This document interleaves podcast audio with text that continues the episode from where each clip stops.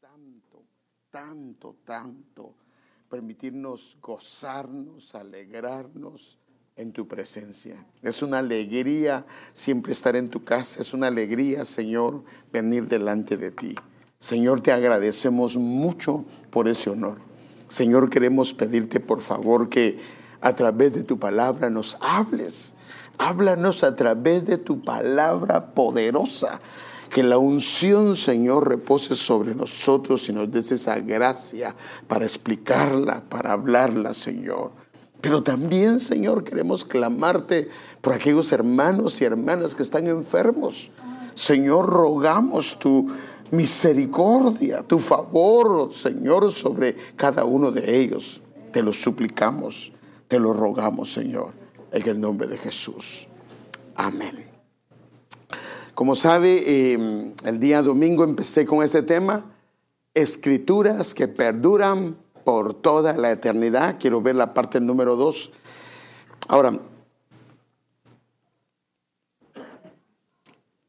empecé con los hijos, los recabitas, porque lo que quería mostrar es el poder que hay de la palabra de un padre, de una madre, cuando es depositada en el corazón de un hijo, y el efecto que la misma palabra tiene en un hijo y el agrado para Dios cuando esa palabra o esa indicación o esa enseñanza de los padres es guardada por los hijos.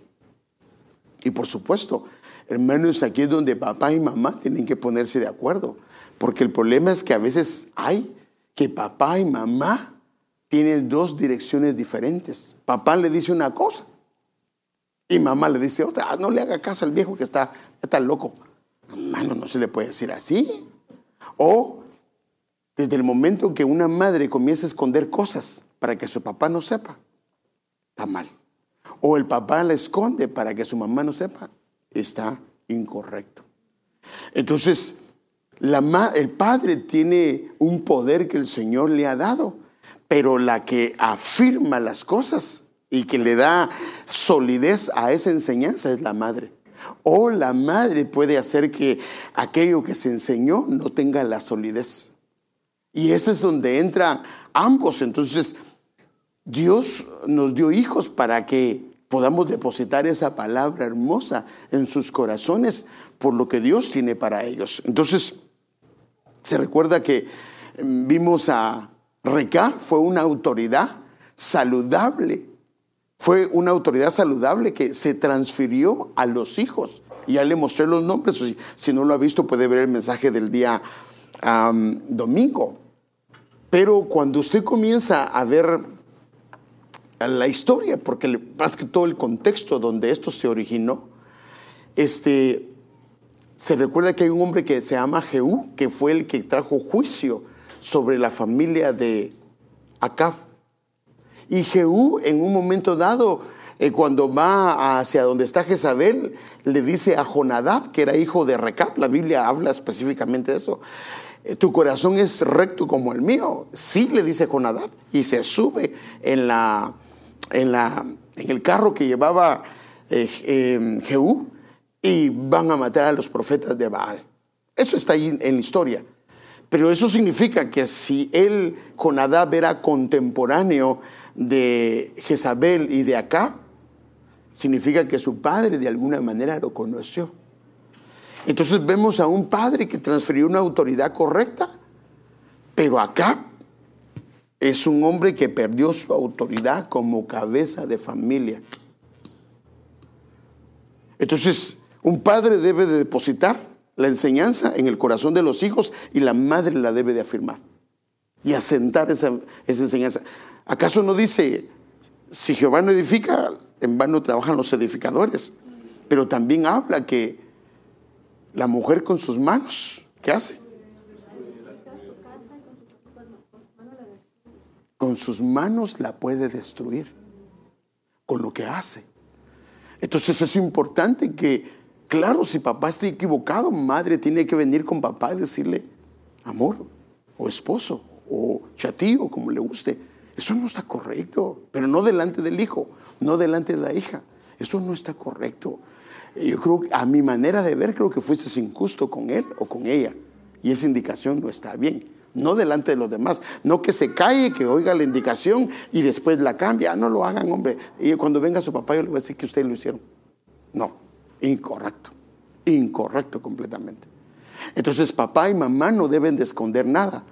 Pero quiero mostrarle, porque ya vimos la bendición que hubo sobre Recá, cómo se fue a Jonadab y cómo se fue a los recabitas.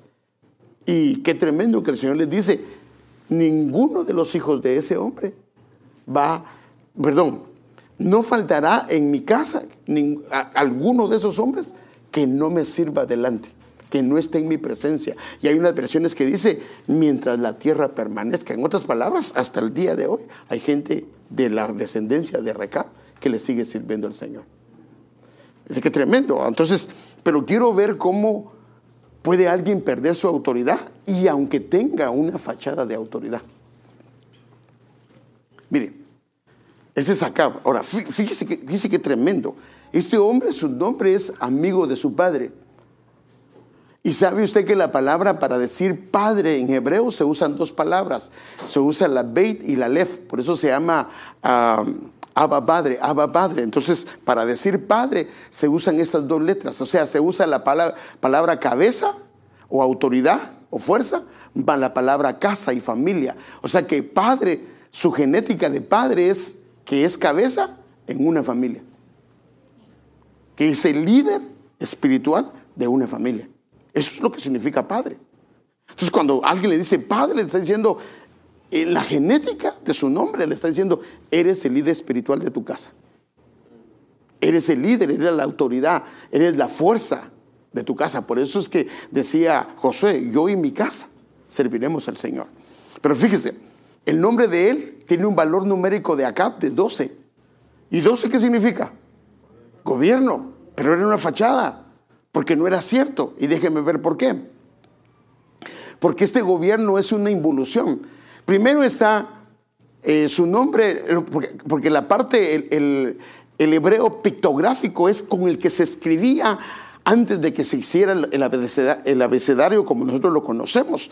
Entonces, como se escribía, la, la letra Aleph era con una cabeza, indicando la posición que tenía. Por eso el Señor dice, no serás cola, sino serás cabeza. Entonces significa buey, significa fuerza, significa líder. Pero miren la palabra que el Señor metió en el caso de acá, puso una pared, un cerco, un separador. O sea que dentro del liderazgo, como cabeza, había una separación de cabeza, de fuerza, porque inclusive buey se le dice a, un pastor. Eh, había una pared dentro de esta función y esto. Había una separación. ¿Sí, me debe entender, hermano? O sea que si era cabeza, pero había una pared intermedia que no le permitía ejercer su función como familia. Y la primera que se le descontroló fue la esposa.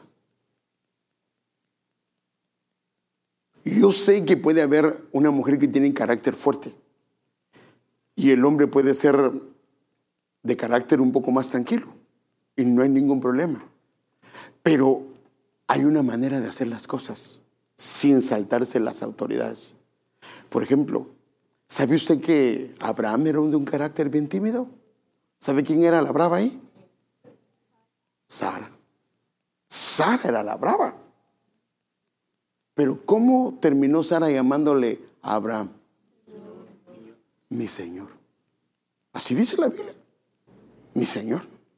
Entonces el problema de él es que él hubo una separación entre su función de liderazgo, entre su función de cabeza y su familia. Y de hecho hubo un rey que en el ámbito, en el ámbito de rey, él fue buen rey, pero tenía problemas en su casa. Porque el Señor le dice, ve y le dice al profeta Isaías, ve a la casa del rey Ezequías y dile, pon un orden en tu casa porque vas a morir. O sea, ¿cómo estaba la casa? Estaba desordenada, pero había sido un buen rey. Entonces, fíjese, Acá perdió su lugar de cabeza en la familia porque Jezabel se encargó de separar esa autoridad. Entonces, al separar la autoridad de acá, ¿quién tomó el, lugar? Ella la tomó. Es que ese fue el problema. Ella tomó el lugar de él. Ahora, una cosa es ponerse de acuerdo con él, una cosa es trabajar juntamente con él y otra cosa es anular su autoridad. Y eso fue lo que pasó con Acab. Lo anularon, aunque tenía la figura de rey, aunque tenía la figura de cabeza, porque a un rey se le llamaba padre inclusive. Entonces, fíjese, mire qué dice la Biblia, y esto solo son versículos para que vea, porque lo que quiero ver es que el padre y la madre tienen un poder para depositar la enseñanza del Señor en el corazón, pero el peligro que hay es que la madre pueda meterse o alguien más pueda meterse en medio. A la verdad ninguno fue como Acab. Mire qué dice la Biblia, ninguno de los israelitas y reyes que se vendió para hacer lo malo ante los ojos de Jehová porque Jezabel, su mujer, ¿qué dice que hacía? Miren, hermanos, nosotros tenemos la bendición de tener una esposa hermosa y preciosa. Pero una esposa nos puede hacer hacer cosas incorrectas delante de Dios.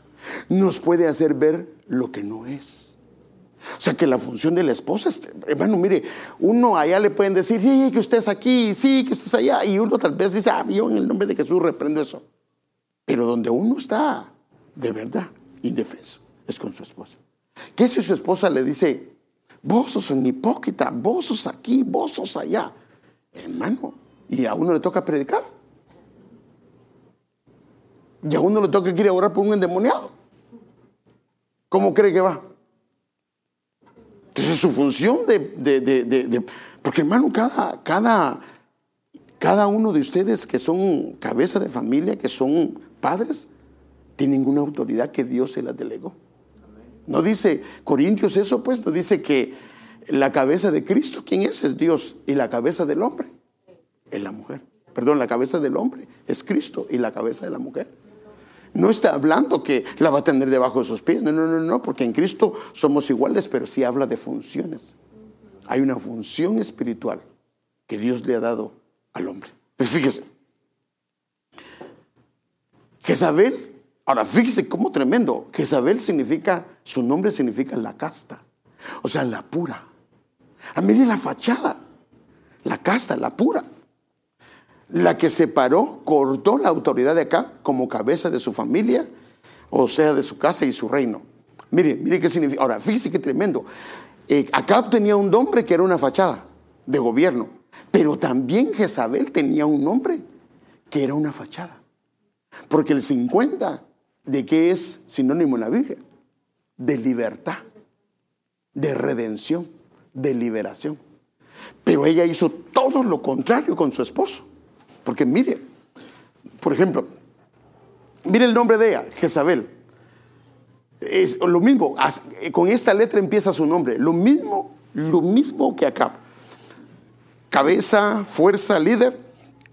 Pero vino ella y comenzó a trabajar con sus manos, a activar con sus manos el liderazgo y la posición de él. Comenzó a arar, comenzó a cortar poco a poco su posesión hasta que lo anuló. Y cuando lo anuló, entonces separa su función de padre, aquí ve su función de padre, solo que en este caso ya no solo era la función de padre, sino de pastor, porque la última palabra es pastor, enseñar personal. Separó su posición de pastor de su casa ¿Y cómo lo hizo? Comenzó a trabajar bajita la mano. Comenzó a arar. Comenzó a acordar hasta que lo inhabilitó de su posición. No, tenemos que tener cuidado con eso. Amén, tenemos que tener cuidado con eso y debemos de guardarnos. Por favor, yo no estoy diciendo que el esposo tiene que ser una persona que no se deje aconsejar. No, no, no pero, pero que no se le quite su lugar, que no se le quite su posición. Pero pastor, si él no busca a Dios, debe de ayudarlo. Pero si el Señor le habló, debe decirle, mi amor, mira, el Señor me habló. yo creo que hay algo que no está correcto y hablar con él. Hermano, aunque uno diga que no, ¿qué hace la mujer siempre? ¿No lo termina uno convenciendo? ¿O no? Hermanos, aunque uno diga no, si la mujer le entra a uno en la manera adecuada, uno termina diciendo sí. Esa es la verdad. Pero hay la manera de ser. Entonces, fíjese. Entonces, al líder, cabeza, lo trabaja con sus manos para cortarlo de su función pastoral. Ahora, aquí ya no era su casa, pero ya no era la función solamente de padre, sino le cortó su función espiritual. Y al cortarle la función espiritual, entonces dejó a, a la deriva. Esto ahora, este es el asunto que Jezabel no solo le interesaba cortar la función de padre, la función de pastor, sino inclusive la función profética o la unción de revelación. Porque ¿quién le quería cortar la cabeza a Elías? Jezabel le quería cortar la cabeza a Elías, ¿o no? Y no lo pudo hacer con él, pero lo va a hacer con alguien que era figura de Elías. Viene la mujer de Herodes y le corta la cabeza a Juan el Bautista, que Juan el Bautista era el que operaba con el espíritu de Elías. Lo terrible. Y no queda ahí. Y ahora se traslada 70 años después al tiempo de una iglesia, creo que era la iglesia de Teatira, donde Jezabel comienza a hacer estragos. Entonces, nosotros los padres tenemos una función. Y si no la estamos desarrollando, tenemos que pedir al Señor que nos ayude a ejercer la función pastoral y la función de padre. Y la esposa nos tiene que ayudar. Si no está de acuerdo, tiene que hablarnos. Yo siento que es injusto lo que estás haciendo, no es correcto. Entonces ya viene uno, también uno tiene que aprender a escuchar y decir, tiene razón. O no estás en lo correcto. Y por eso es que la mujer tiene que crecer en su carácter. Por ejemplo, el Señor le dice a Adán, ¿por qué escuchaste a la mujer? ¿Sí o no? Pero él no le dice, ¿por qué escuchaste a Eva? Significa que Eva no había crecido. Pero con Sara, aunque le pidió algo difícil, le dice el Señor, escucha a Sara. Allá le dice, en el Edén le dice, ¿por qué escuchaste a tu mujer? No el nombre. Pero en a con, Sara, con Sara le dice, ¿por qué? Escucha a Sara, porque ella había cambiado de Saraí, se había vuelto Sara. Ahora fíjese, mire el trabajo que tremendo que hizo Jezabel, que inclusive vino acá y murió de acuerdo a la función que él no ejerció. Porque aquí puede verlo. Él se, le cortó la, la función que tenía como pastor, como líder de su, de su, de su casa. Y cuando Micaías ve cómo iba a caer, mire cómo lo dice. Entonces el rey dijo, ¿cuántas veces he de tomarte juramento de que no me digas más que la verdad en el nombre del Señor? Y él respondió, vi a todo Israel esparcido por los montes. El problema cuando no se ejerce la función, los hijos se esparcen. Como ovejas ¿Qué dice? Pero tenían pastor, porque al rey se le llamaba pastor. No dice, yo te llamé de detrás de las ovejas, le decía David. O sea que el rey era un pastor. De hecho, si usted ve los distintivos de la corona de Faraón, tenía una vara aquí, pero, por supuesto en, en, una, en su corona, una vara y un callado, porque un rey era un pastor. Entonces viene y dice, como vi al pueblo como ovejas sin pastor. O sea que el pastor había sido anulado. Entonces, hermanos, o sea que para depositar las palabras en los hijos es importantísimo que papá y mamá nos pongamos de acuerdo.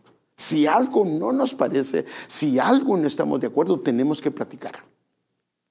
Porque el poder que hay en las palabras de los padres es impresionante.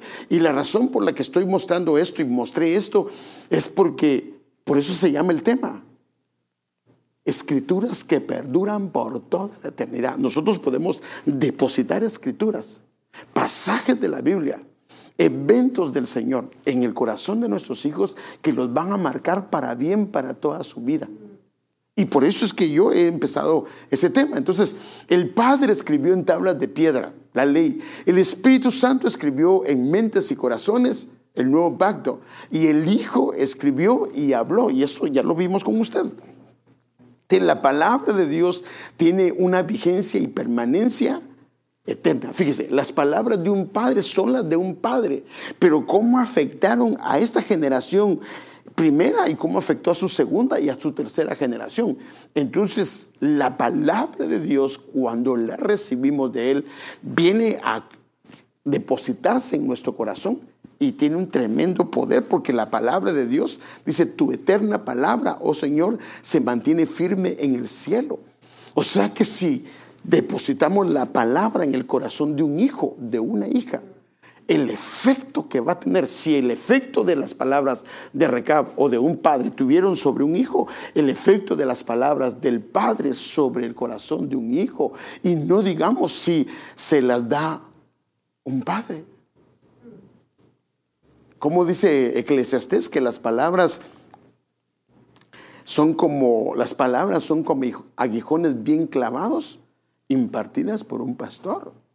Entonces cuando viene la palabra y agarra un padre de familia y las comienza a depositar en el corazón de los hijos, hermano, el efecto es tremendo. Por eso es que se recuerda el tema que yo había dado, hermano. Harás lo bueno y lo justo delante del Señor. Yo les explicaba, ese, ese lo puede ver usted, yo les explicaba que el problema es que nosotros queremos ser muy justos con los hijos, pero a los hijos les cuesta conocer, conocer la justicia, porque ellos es más fácil trabajar con ellos cuando comenzamos a ser buenos padres. Entonces es como, y yo le explicaba, es como la tierra. No es lo mismo arar la tierra cuando está empapada. Y ser bueno es como la lluvia para la tierra. Ellos van a recibir las palabras. Ahora, bueno no significa humano, pero bueno. Entonces nosotros siendo cartas limpiadas con la sangre de Cristo, fíjese qué tremendo. Porque quiero mostrarle que al hombre antes de conocer a Cristo le fue implantada. Le fue implantada, fíjese qué tremendo. La ley escrita, no solo a nosotros los cristianos, sino a la gente del mundo. Porque nos tienen que juzgar. Un día tenemos que estar delante de Dios y tenemos que ser evaluados de acuerdo a la ley. Pero por eso vino Cristo, para poder implantar la ley en nuestros corazones y en nuestras mentes. Entonces, como cartas, el Señor nos limpió y somos un lienzo donde Él escribe una historia en ellas. Por eso es que a Él se le llama el alfa y la omega, a Él se le llama el principio y el fin, porque lo que Él quiere, y cuando habla del alfa y la omega, está hablando de la primera letra del alefato hebreo y la última letra, que son 22. Él lo que está diciendo es que yo puedo escribir una historia nueva contigo. Sí, tuviste una historia de aquí para atrás y tal vez fue una historia muy triste, pero yo puedo escribir una historia. Si dejas que en tu lienzo eh, comience a depositarse la palabra de Dios, entonces cuando yo leo la Biblia y cuando yo pongo atención a la palabra, estoy dejando que el lienzo que el Señor ha lavado con la sangre de Cristo comience a escribirse con la palabra del Señor. Y si doy lugar, ya no va a ser solo escrito, sino va a ser inscrito. Significa que es grabado en el corazón. Y por eso es que el hombre y la mujer comienzan a responder con la información que hay. Porque como hemos hablado, el hombre es tal cual es su pensamiento. Si en su pensamiento, en su corazón, está grabado tal información, de esa manera va a proceder él. Y eso lo dice Pablo. Es evidente que son una carta de Cristo. La Biblia dice que somos una carta que muestra el resultado de nuestro ministerio entre ustedes. Entonces, ¿cómo se evalúa el trabajo de un pastor? El trabajo de un padre se evalúa. Hermano, no lo podemos evitar. El trabajo de los padres se evalúa. ¿Sí sabe eso, eh? ¿O no? Se evalúa, hermano. ¿Y cómo evaluamos el trabajo de un padre? Con los hijos. Con los hijos, con los hijos evaluamos el trabajo de papá y mamá. Por ejemplo, si le da algo a su niño, lo agarra y se va. ¿Quién no le ha enseñado a dar gracias? El Padre. Se mete en medio de la reunión y están platicando los adultos. ¿Quién no le ha enseñado? Los padres. El niño le chipotea, porque ahora hay niños que le chipotean la cara a papá o a mamá. Pobrecito, sé que está jugando. ¿Qué para qué está jugando? Si le está permitiendo que le truene la cara, eso no está bien. Entonces, nosotros hermanos tenemos una función importante, pero bueno, yo no hablar de la familia, sino lo que estoy hablando es que el, el resultado de un pastor se ve en la conducta de los miembros. Hermano, que si los miembros están peleando a cada rato y agarrando si no se quieren hablar, ¿no será que el pastor tiene el mismo problema? Que es pleitero el pastor.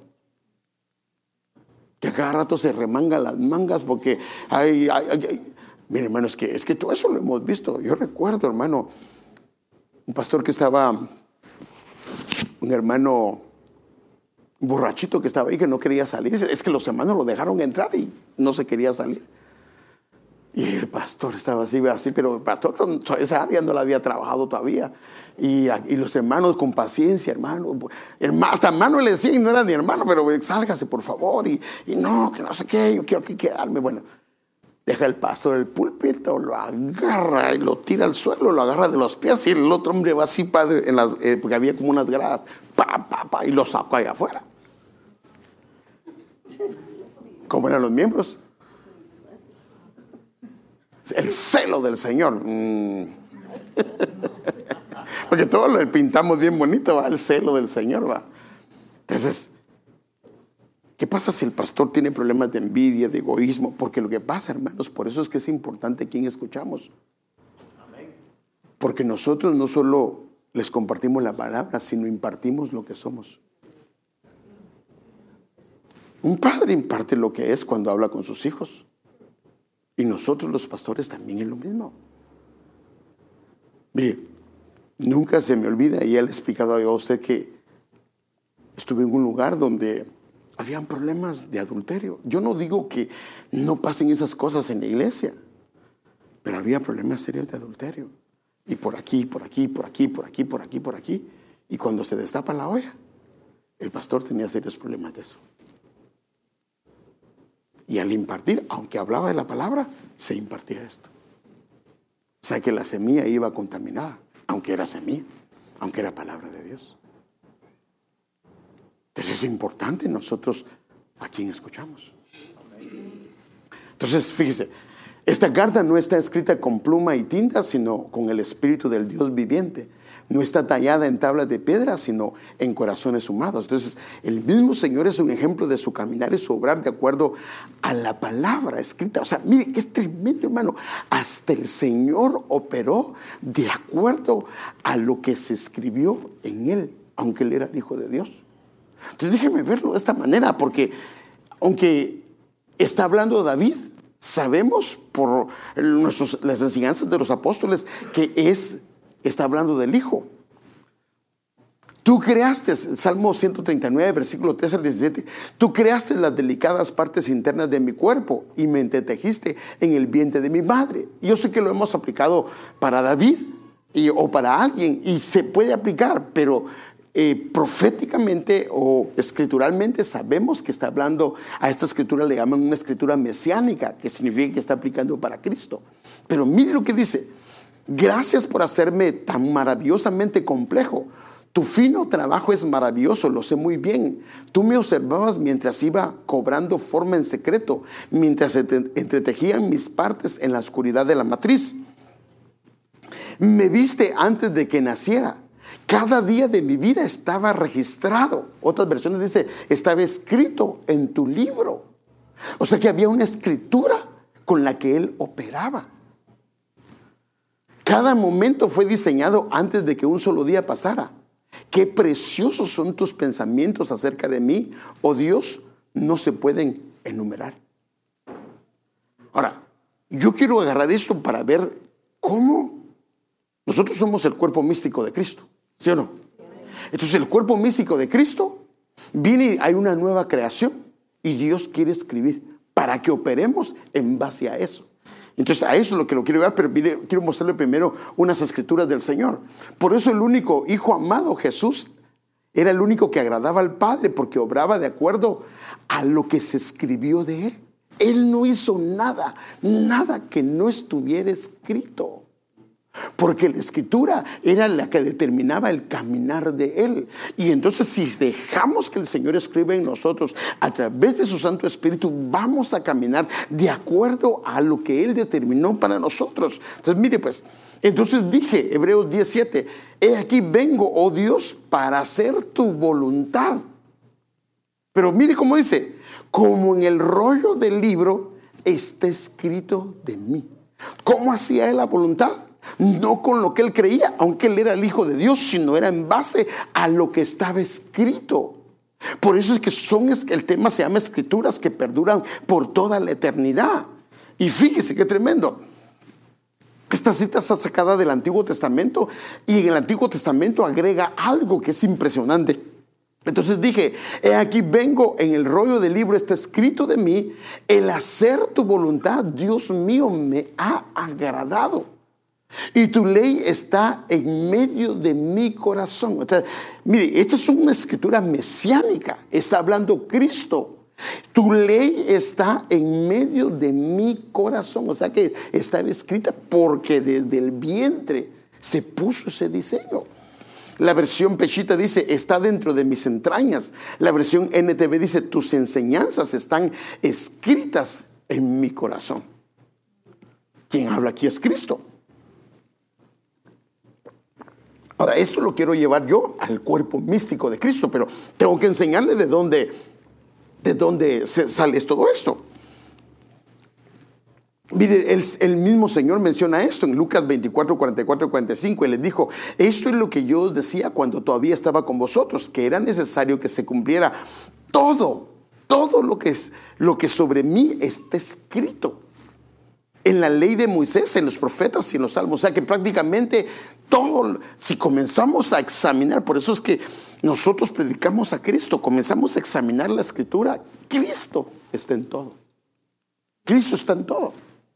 Entonces les abrió la mente cuando él ellos se dieron que Cristo estaba en todas las escrituras, les abrió la mente para que comprendieran las escrituras, porque todo lo que se hablaba ahí era de él. De hecho, cuando él está caminando con ellos decía, para que se cumpliera la escritura, para que se cumpliera la escritura, él hacía tal o, cual cosa.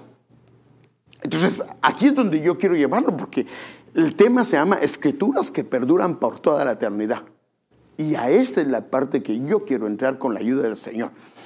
El ser tripartito, aún en pecado, abre ese cuerpo, abre ese alma y el espíritu humano, aunque no sea creyente, Dios lo mandó con una ley escrita en su interior. Por eso es que ¿cómo va a ser juzgada una persona que no se conoce a Cristo? En base a la ley que está dentro de él. Déjenme enseñárselo. Romanos 2, 14 al 15. Y es que si los paganos, ¿quién no está hablando del pueblo del Señor? O los gentiles que no pertenecían al pueblo del Señor, que no tienen ley, actúan de acuerdo con ella, movidos de la natural, de la natural inclinación. Hay algo que los inclina a hacer lo bueno. Aunque parezca que no tienen ley, ellos mismos son su propia ley, la llevan escrita en el corazón. ¿Dónde la llevan escrita? En el corazón como lo demuestra el testimonio de su conciencia y sus propios pensamientos, que unas veces lo acusan y otras lo defienden cuando hacen algo incorrecto.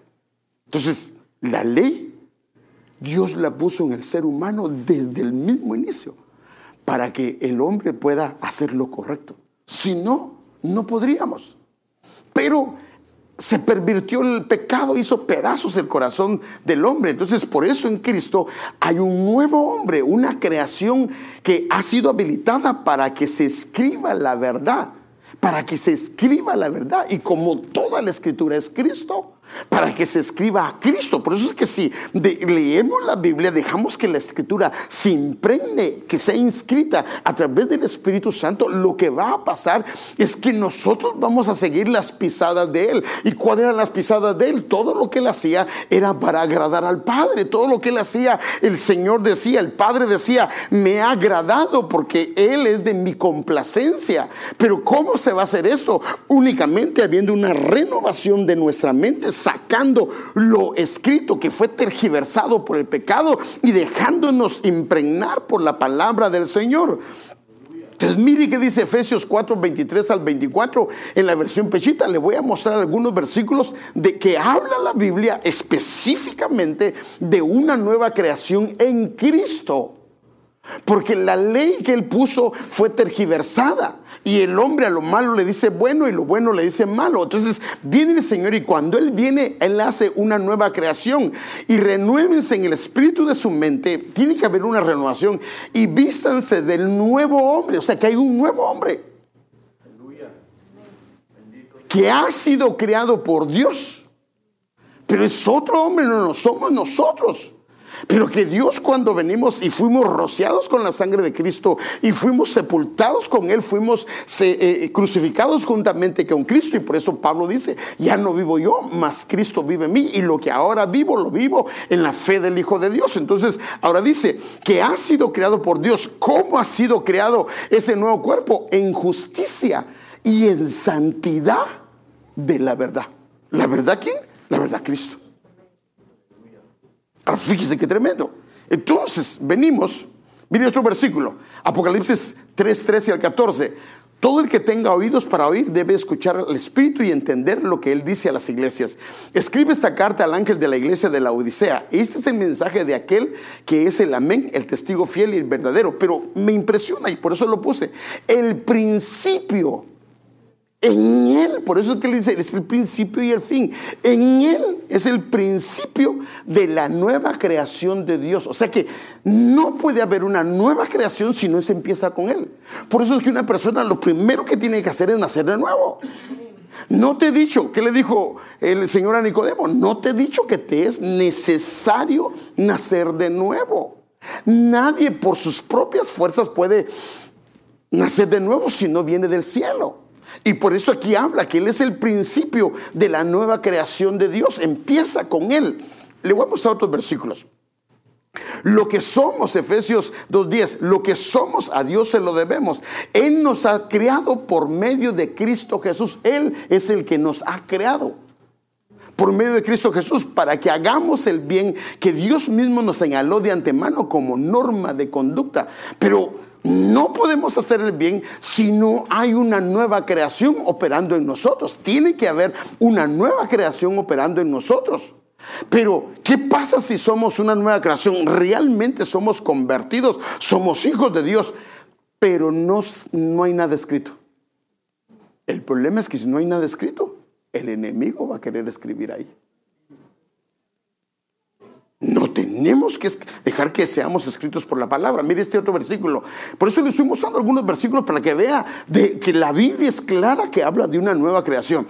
Pero jamás acontezca que yo me gloríe sino en la cruz de nuestro Señor Jesucristo, por el cual el mundo ha sido crucificado para mí y yo para el mundo. Porque ni la circuncisión es nada, o sea que está hablando de los israelitas, ni la incircuncisión está hablando del gentil, sino lo que vale es una nueva creación. O sea que nosotros fuimos creados de nuevo en Cristo. Por eso es que cuando somos sepultados, ¿qué significa el bautismo? ¿Qué significa el bautismo? Que morimos, o sea que el viejo hombre muere y se levanta diciendo, de ahora en adelante debo de vivir para el Señor. Por eso es que el que se debe bautizar no es después de cinco años que lo piense, no debe de bautizarse ni bien se convierte al Señor. Y el bautismo también es figura de la crucifixión. Mire este otro versículo.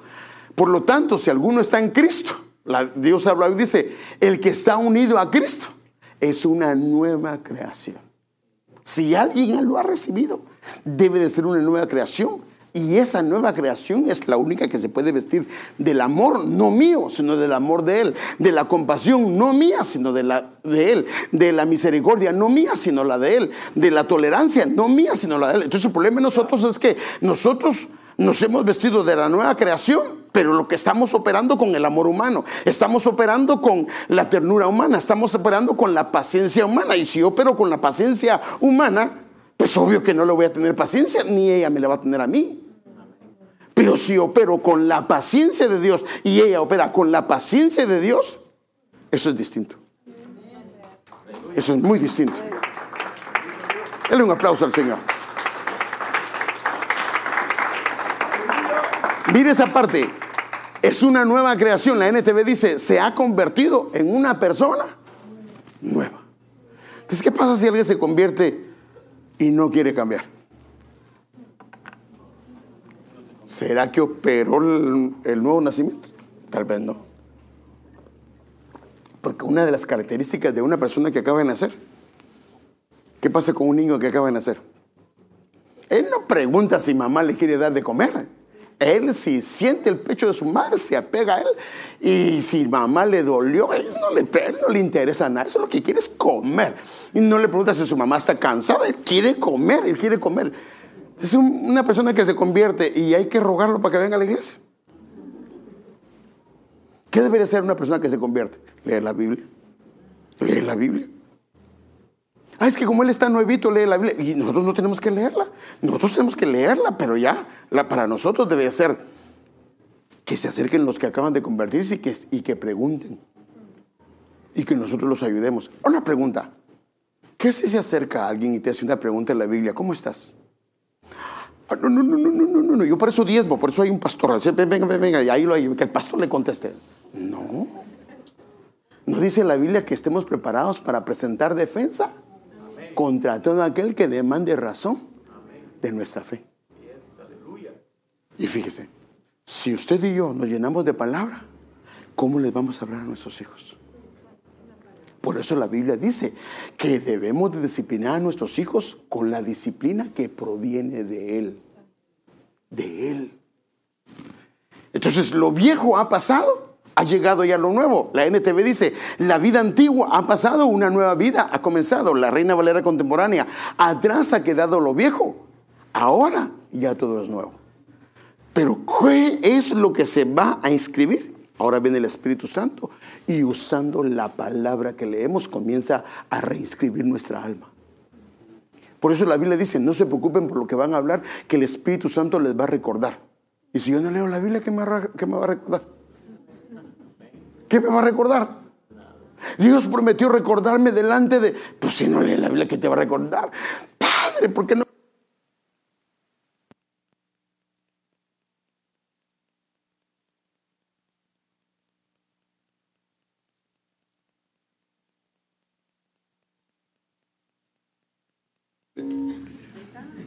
Bueno, bueno, ahí está, ahí está. No, no, no estoy enojado, hermano. No, no, no. Me emociona ese sí. Aleluya. Fíjese. Entonces, así como el Padre escribió todo lo concerniente al Hijo amado, así ahora el Espíritu Santo escribe en el cuerpo místico de Cristo en el nuevo pacto. Ahora, mire cómo podemos ser regrabados. Tenemos la habilitación porque Él nos creó de nuevo en Cristo Jesús. Ahora esa carta está en blanco o qué dice en esa carta, qué se puede leer. Si alguien lee tu carta, ¿qué lee? Ve a Cristo. Ve a Cristo. Porque ¿qué deberían de leer en nosotros? A Cristo. ¿Qué leen? Sí, pero vos, ¿qué leen? ¿Qué es lo que lee la gente? Porque la gente si no lee, Miren, hermanos, yo me he dado cuenta de algo y con mi esposa lo hemos platicado. ¿Por qué es que un hijo o una hija no viene al Señor? No quiere acercarse a la iglesia. A veces hemos sido demasiado estrictos, pero a veces nosotros mismos somos el mal testimonio de la iglesia, en, su, en la casa. O a veces el esposo es mal testimonio o la esposa es mal testimonio. Y si no, pues yo a iglesia no quiero ir. Hermano, a veces los hijos no nos dicen nada, pero a veces en su corazón nos dicen, pues que usted es un hipócrita. porque estos sí nos conocen bien, hermano. Allá en casa estábamos pleito y pleito con la mujer. Y ni bien entramos a la iglesia, nos transformamos, hermanito, hermanita.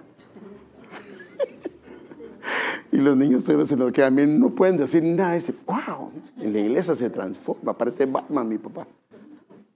No.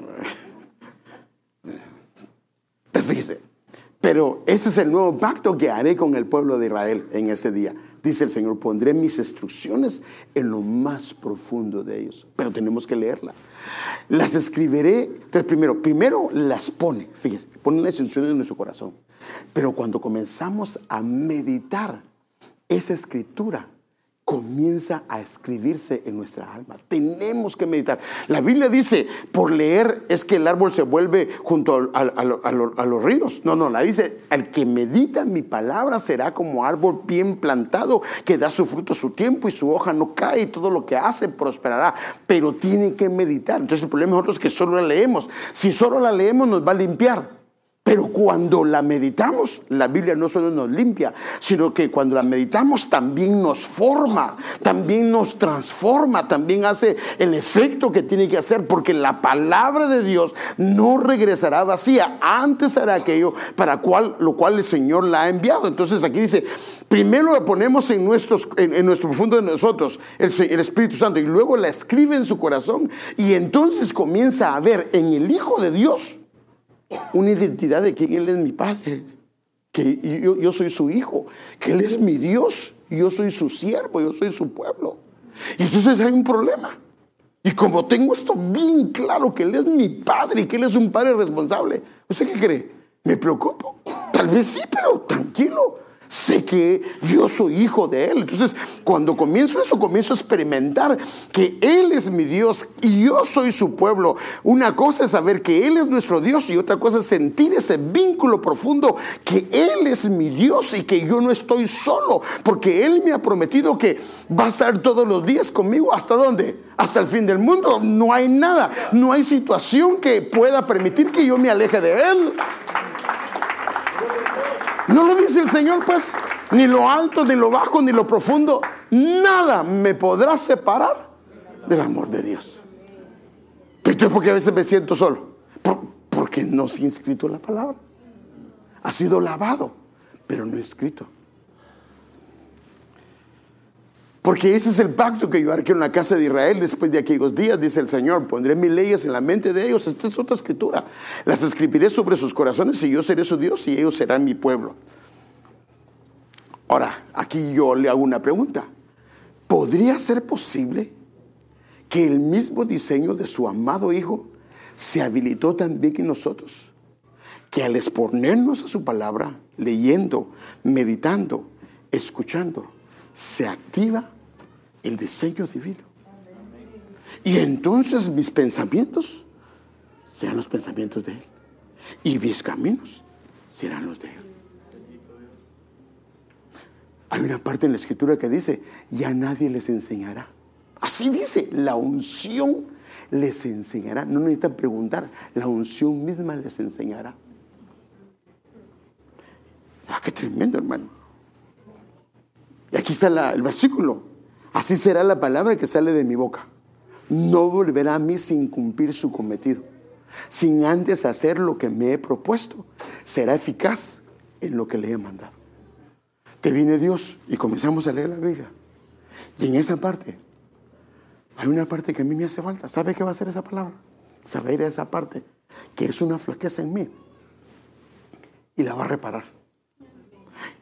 Y de repente comienza a meditar la palabra y de repente se da cuenta que su actitud cambió. ¿Qué hizo la palabra? Reparó y restauró esa parte. Si lo hace la medicina, hermano. No digamos la palabra que sale de la boca de Dios. Hermano, es increíble que las palabras de un padre, las palabras de una madre, la palabra de un hermano, cómo vienen a afectar mi corazón, a consolarme. Imagínense la palabra que sale de la boca de Dios. Por eso es importante esto, hermanos. Entonces, Por eso es que la Biblia dice, segundo Timoteo 3, 16 al 17, en la NTV, toda la escritura, la palabra, la que está escrita, porque es Cristo mismo, es inspirada por Dios, ha venido de la boca de Dios, aunque fueron hombres, la, la escribieron. Y es útil para enseñarnos lo que es verdad, para enseñarnos quién es Cristo y para hacernos ver lo que está mal en nuestra vida, para poderlo corregir. Nos corrige cuando estamos equivocados. La NTJ dice, corrige las faltas. La K2 dice, corrige los errores. La BAP dice, para reformar las costumbres. Las cosas que no están bien, con la palabra se quitan. Hermanos, con la palabra, con la palabra, la palabra, hermano, si la, con la palabra fueron hechos los cielos y la tierra la palabra fueron hechos los cielos y la tierra. Imagínense la palabra usada por el Espíritu Santo dentro de mí. ¿Nos, nos puede reformar? ¿No nos puede crear de nuevo? Hermano, entonces, ¿cómo seremos? Un padre diferente, una madre diferente, un hijo diferente, una hija diferente. Hermanos, la clave en nosotros está en que lo que comemos, eso es lo que somos. Comenzamos a comer la palabra. Y hermanos, es imposible, es imposible que una persona coma la palabra del Señor y siga siendo el mismo. Cuando ellos comían el maná, sus vestiduras se mantuvieron resplandecientes, perdón, eh, eh, nuevas. Su caminar nunca se envejeció por el poder del maná. Y Reforma, eh, mire, dice, literal dice una restauración un estado recto o correcto, o sea, que nos regresa al estado original y nos enseña a hacer lo correcto. Se me pasó una escritura que quería enseñarles de la... Hay un, hay un versículo, me lo pueden leer, se me pasó, se me pasó, ya no lo puse, es que... no sé si está en Jeremías, si me lo pueden buscar, dice, yo les traeré sanidad y medicina me lo pueden buscar. Yo les traeré sanidad y medicina y les revelaré abundancia de paz y de verdad. Ya necesito comprar micrófono nuevo, ¿verdad? ¿Ah? Léelo. En Jeremías 33, 6 al 8 dice, He aquí yo les traeré sanidad y medicina y los curaré y les revelaré abundancia de paz y de verdad. Y ¿Abundancia de, de, de paz? De paz y de verdad, y haré volver los cautivos de Judá y los cautivos de Israel, y los restableceré como al principio, y los limpiaré de toda su maldad con que pecaron contra mí, y perdonaré todos sus pecados con que contra mí pecaron y con que contra mí se rebelaron. Entonces, dos cosas. Les voy a traer sanidad y medicina, pero lo voy a hacer a través de mi paz y a través de mi verdad, la revelación de la verdad. Porque cuando viene la paz y estoy en paz y comienza la verdad a operar en mí, hermano, ahí se va, porque sabe que hay algunas enfermedades en lo físico, que el problema es interno. Hermano, no a veces han dicho los doctores, lo presentan al doctor y ¿qué le dicen? No tiene nada. No tiene nada. ¿No será que el problema es algún problema del alma? Si sabe que, por ejemplo, cuando una persona es muy enojada, afecta unas partes de, su, ser. Cuando una persona tiene problemas de preocupación, afecta partes de su ser. Enferma, literalmente. Mire, acabo de leer un documental que ya no lo pude ver con usted, porque quería hablarles de la nanotecnología, lo que hacen estas cositas que van a reparar. Pero hablaba esta persona esto, que dice que nosotros, Dios nos delegó con una farmacia adentro. ¿Cómo es eso? ¿Cómo es eso? Una farmacia adentro significa que nos dio la medicina allí mismo. Y, y os ponía un ejemplo. ¿Ha oído las pastillas que se llama placebo? Placebo. Las pastillas placebo son Haga de cuenta que hay personas que tienen alguna enfermedad o un dolor de cabeza. Las placebo es que haga de cuenta que esa se parece a la Tylenol. La, la Tylenol o, ¿qué otra, otra O Advil, ¿verdad? Que se parece a la Advil inclusive viene tal vez hasta en el mismo sobrecito. Entonces a todos les dicen, ¿qué sienten ustedes? ¿Cómo sienten mejoría? Le dan a la árbol y le dice, esta es buena medicina. Sabe que esta medicina es excelente, está comprobada y le dan a todos, pero dentro de ellas cinco sí son Advil y las otras se le llama placebo. No tienen nada. Y se la toman y los días se recuperan. Ya no tienen nada. Entonces, ¿qué pasó con los cinco que tomaron placebo? Su manera de... Sintieron que tomaron la medicina. Sintieron que... Y sintieron la mejoría. Pero ¿quién los mejoró? El diseño interno que Dios puso. Por eso es cuando una persona es positiva y comienza a decir, no, yo en el nombre de Jesús, yo tengo mi Padre Celestial. Yo sé que el Señor, hermano, eso comienza a restaurar y a renovar. Pero cuando una persona es negativa y todo lo piensa mal, todo lo piensa negativo, porque como habla, así se le viene a cumplir. No, eh, nosotros no tenemos que decir, esta es mi fiebre, este es mi mal. No, hermano, no, no es de nosotros. Si no dijo el Señor, hermano amado, que si guardamos su mandamiento, ninguna enfermedad que vino sobre los servicios caerá sobre nosotros. Entonces nosotros agarrémonos de la sangre de Cristo. No dijo el Señor, y por mis llagas, y por sus llagas, hemos sido curados.